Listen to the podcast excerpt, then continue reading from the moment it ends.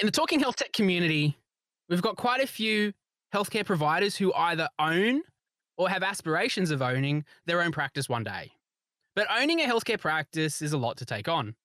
Not only are you dealing with and responsible for the super sensitive information of your patients, but quite often the owners, the director GPs, are personally liable and accountable when things go bad, both medico legally and commercially.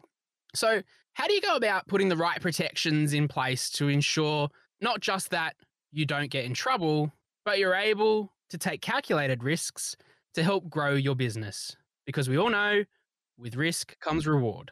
My guest today knows this all too well. I'm speaking to Sarah Bartholomeusz from YouLegal, and today we'll cover all the important things that GP owners and healthcare practitioners need to know about running and owning their business, plus more. Let's make it happen, Team Health Tech. Welcome to Talking Health Tech with Peter Birch, a podcast featuring conversations with key players and influencers to promote innovation and collaboration for better healthcare enabled by technology. With me today is Sarah Bartholomeusz. She's the founder and principal of the law firm YouLegal, who help healthcare providers protect their practice and patients. Sarah has 15 plus years of experience actively practicing corporate and commercial law and is passionate about how organizations are set up to minimize their risk and maximize their potential, and enjoys providing leaders with the confidence and certainty to make bold decisions. She's a company director, board member, best-selling author, TEDx speaker, and host of the podcast Accountants on Purpose. Hey, Sarah, how are you going? Very well. How are you? Really good.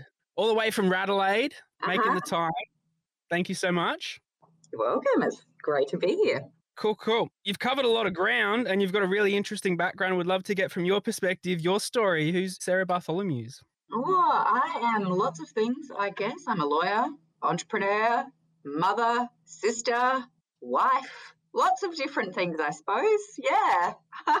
and tell us a bit more about your background. I gave you a high level overview in the intro. Yes, I started out as a corporate lawyer in disputes, and I did that for about six years. And then I just realized that I hated fighting with people all the time. And I mm. felt like I was fighting with my partners about my billable hours, my clients about their bills and how much they had to pay for disputes they didn't necessarily want to be in, and with the other side because it's litigation and that's what you do. So it was really a turning point when I decided to act for people to try and protect them and much more aligned with my values and what I want to do in the world to try and stop people from getting in that position in the first place. Mm-hmm. And so, has that brought you to found You Legal? Is that what it's all about? Yeah. So, I went in house and I worked in some big ASX listed companies and corporate commercial work, a lot of transactional work, buying and selling businesses. And then I was made redundant when I was seven months pregnant with my second child. So, it was a difficult transition, I suppose. But it was at that point I thought, this is the opportunity I have to create something that is meaningful in the world for clients that I want to work with. That's the freedom that you have when you start your own practice and people that I love working with and want to protect. And I come from a medical family, I've got surgeons, GPs, dentists, physios, a nurse, whole gambit of different medical professionals in my family.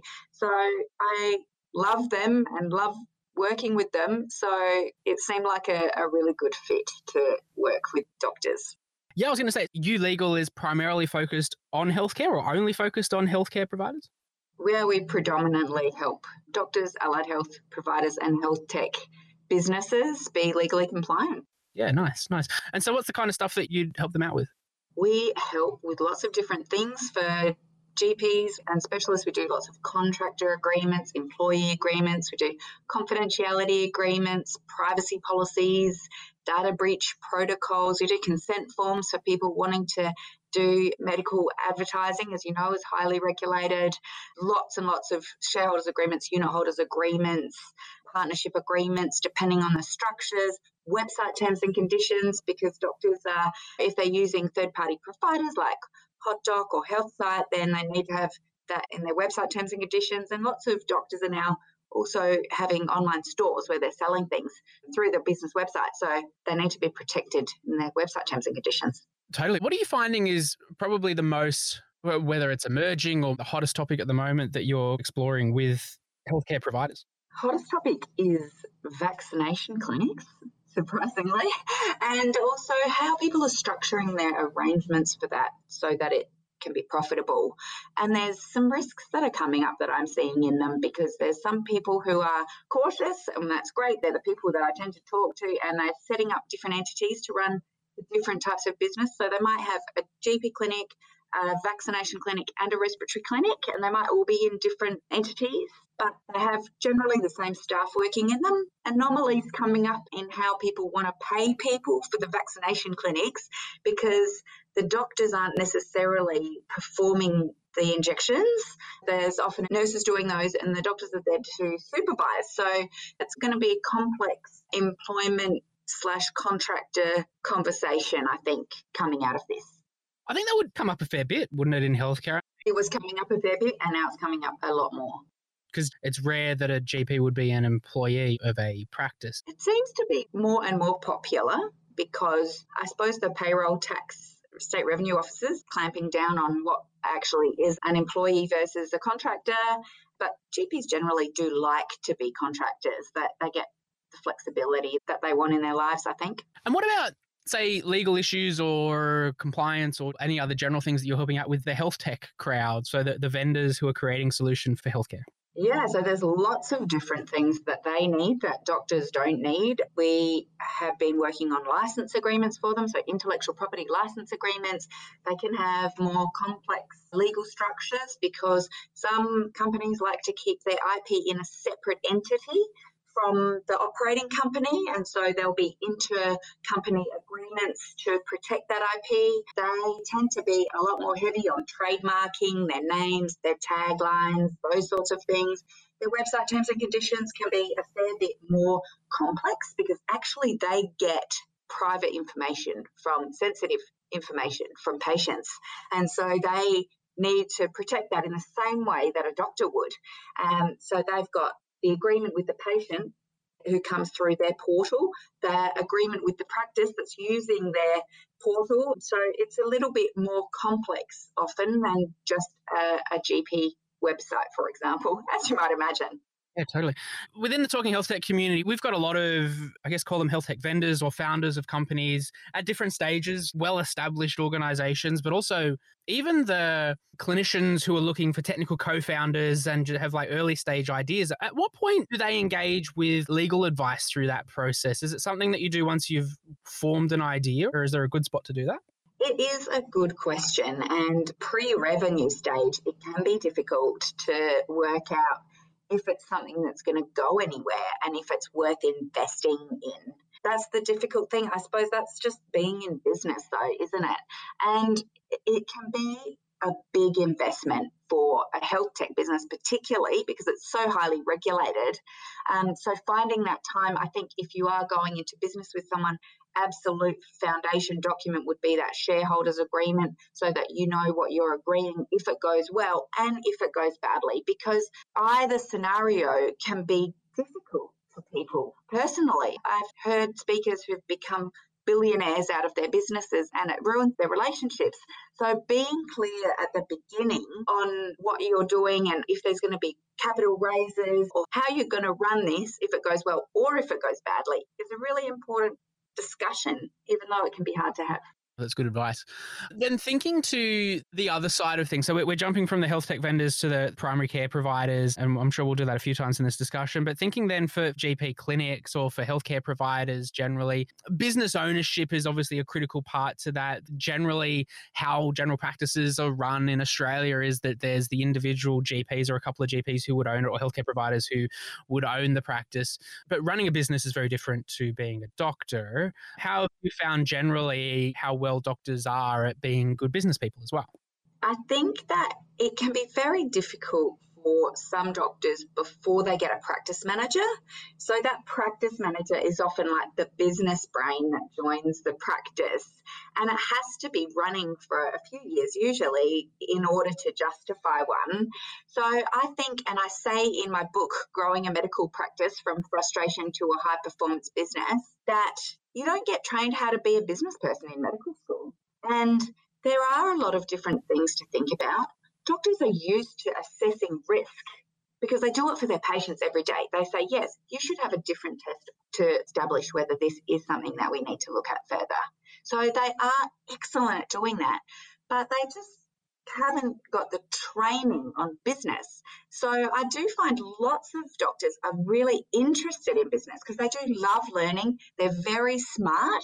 But one thing that really surprised me was at AAPM, the um, Practice Managers Conference in Brisbane in October 2019 now, I brought my books and they sold out because the practice managers were like, this is the guide that we need to explain why certain things are important to our doctors. So that was really interesting that for practice managers, it was a bridge to help them talk about the legal side of the practice. What would you say? Uh, obviously, I'll put some details for the book in the show notes for people that want to check that out more. But at a high level, is there something in particular for those practice owners and practice managers that they could take out of that book that they could implement straight away? I suppose it's a roadmap to making sure that you're legally compliant in what I think are four areas of your practice your practice, your profit, protecting that, protecting your patients, and also protecting your people, so your team. All of those things are fundamental to get right because that's where the risks are in terms of getting a surprise from a regulator or a surprise bill from the tax office that you didn't expect. So, being across those four areas is my recommendation for people starting out for sure. Thinking then of the two sides of the equation that you're speaking with, uh, the providers of healthcare and also the vendors, when you think about as a provider, you're implementing technology in your practice, it's a change in workflow or there's an element of risk that's taken on in establishing that. Generally, how do you find healthcare providers in assessing risk in their decision making in making good business decisions. We talked a little bit about risk before. Yeah, it is funny. People have different attitudes towards risk in different areas, don't they? So, an example is my husband. When we were going on an overseas trip once, he had something in his bag that was liquid, right? It was over the amount and it was, I think it was toothpaste. Anyway, he then started arguing with the customs person about how another customs person had let him through with it before. And for me, it's just throw that out and keep moving. Do not pick fights with customs people. Whereas he won't take risks. Like I'll be like, yeah, let's put money into this startup. And he'll be like, no, no, that's not a risk I want to take. So different people have different risk tolerances in different areas.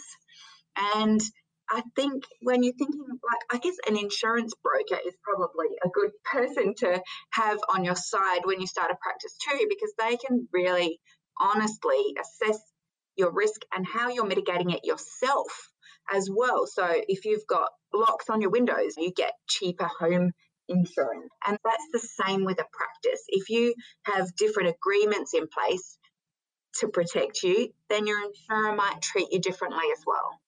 And if you had advice generally for what organizations might look out for in the future that are involved in healthcare, you know, we've seen a turbulent 24 or 18 months with COVID, both on the vendor side and on the healthcare provider side. What does it look like over the next 12 to 24 months in terms of the environment and things to look out for and prepare for? Basically, the government is changing things all the time, aren't they? And that's what's making it really unsettling for a lot of medical providers. I guess it's, it's hard to know what's going to happen when borders start reopening, the effect that the vaccination is going to have on us, and if we're even going to get them at this stage. There's countries that are more needy than us, and we're that they're putting them on the back burner for Australia a little bit, saying you're dealing with this fine. So yeah, it's one of those things. I wish I had a crystal ball. I think everyone does at the moment, don't they?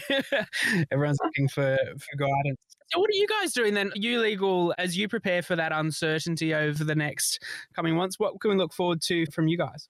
Well, we've got the second edition of my book coming out. Yeah, I updated it for COVID. So it's got information about remote work for doctors, telehealth, those sorts of changes that we've seen in general practice and, and other practice, which has been amazing, I think, for access to healthcare. Like there's so much opportunity, particularly for health tech, with this move to remote work.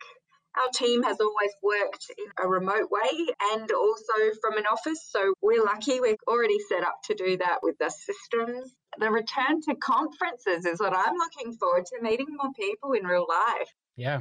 That's amazing. And then, so for any healthcare providers that are grappling with telehealth or also remote workforce, what are some things that they should be thinking about or keeping in mind as they set up their practice over a longer term to be able to handle all of that? It depends on whether people are employees or contractors. If they're those service providers we were talking about earlier and they're contractors, they very well may have the right to work from wherever they want anyway.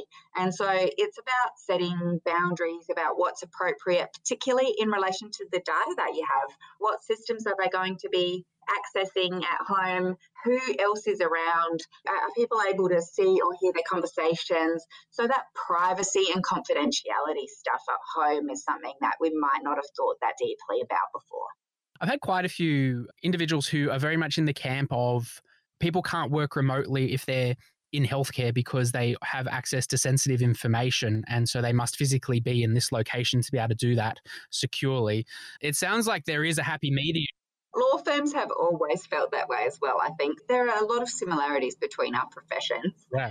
But it is finding a happy medium and I think that the whole of the world has moved to more of a remote work style of working now. So it is possible. It's just about knowing those risks and mitigating them as much as you can.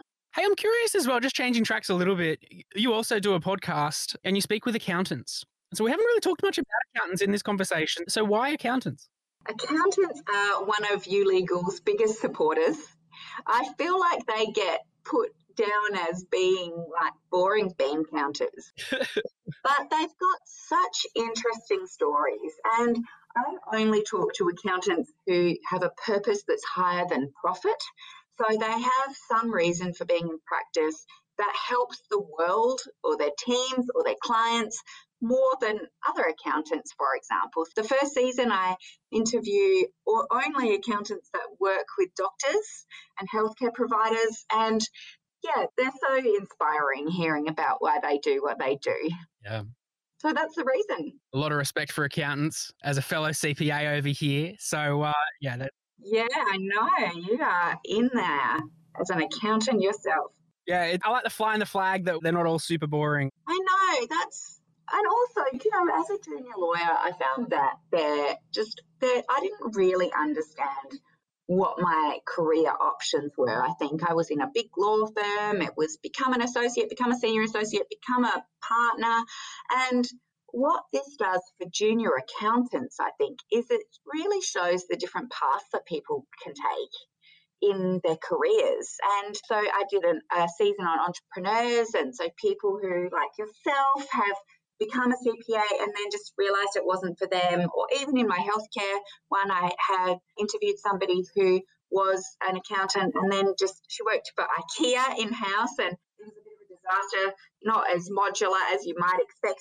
And then she started doing Pilates and did physio and became a physiotherapist because that was really what suited her personality and what she was interested in doing, having been an athlete as a young person. So I want people to be able to hear the stories of how people grow in their careers. I remember in a conference I went to in Fiji with some doctors, one of the doctors had done engineering and she did her whole engineering degree. Then she went and lived in Japan for a couple of years. And then her mum had told her about a family friend who did engineering and then went and did medicine. And so it was hearing that story that she's like, that's actually what I want to do. So she went back and did medicine and now she's a doctor. So I think the more people can hear stories about other people's pathways, the more they see what's possible and, and it inspires them to do what really resonates for them. Love it. And podcasting such a good medium to do that as well. So it's, it's great. Again, link for your podcast so people can subscribe and check it out and listen to it. Well, I remembered something else that we're working on this year that I didn't mention. So we've started a software business. It's a little sister company of YouLegal. So it's not a legal business, it's a compliance business. But it uses all of the intellectual property that we've developed in YouLegal to create legal documents for practices. It's a membership. So each month there's a new topic and there's legal templates that are available that people personalize through a chatbot system, through legal automation software. Oh, wow. And it covers all, like, basically covers all of the things that I've talked about today, but without that legal touch. That's an interesting topic too, isn't it? Because that's increasing. We're seeing in other parts of the world too how much can be automated in the legal side of things too.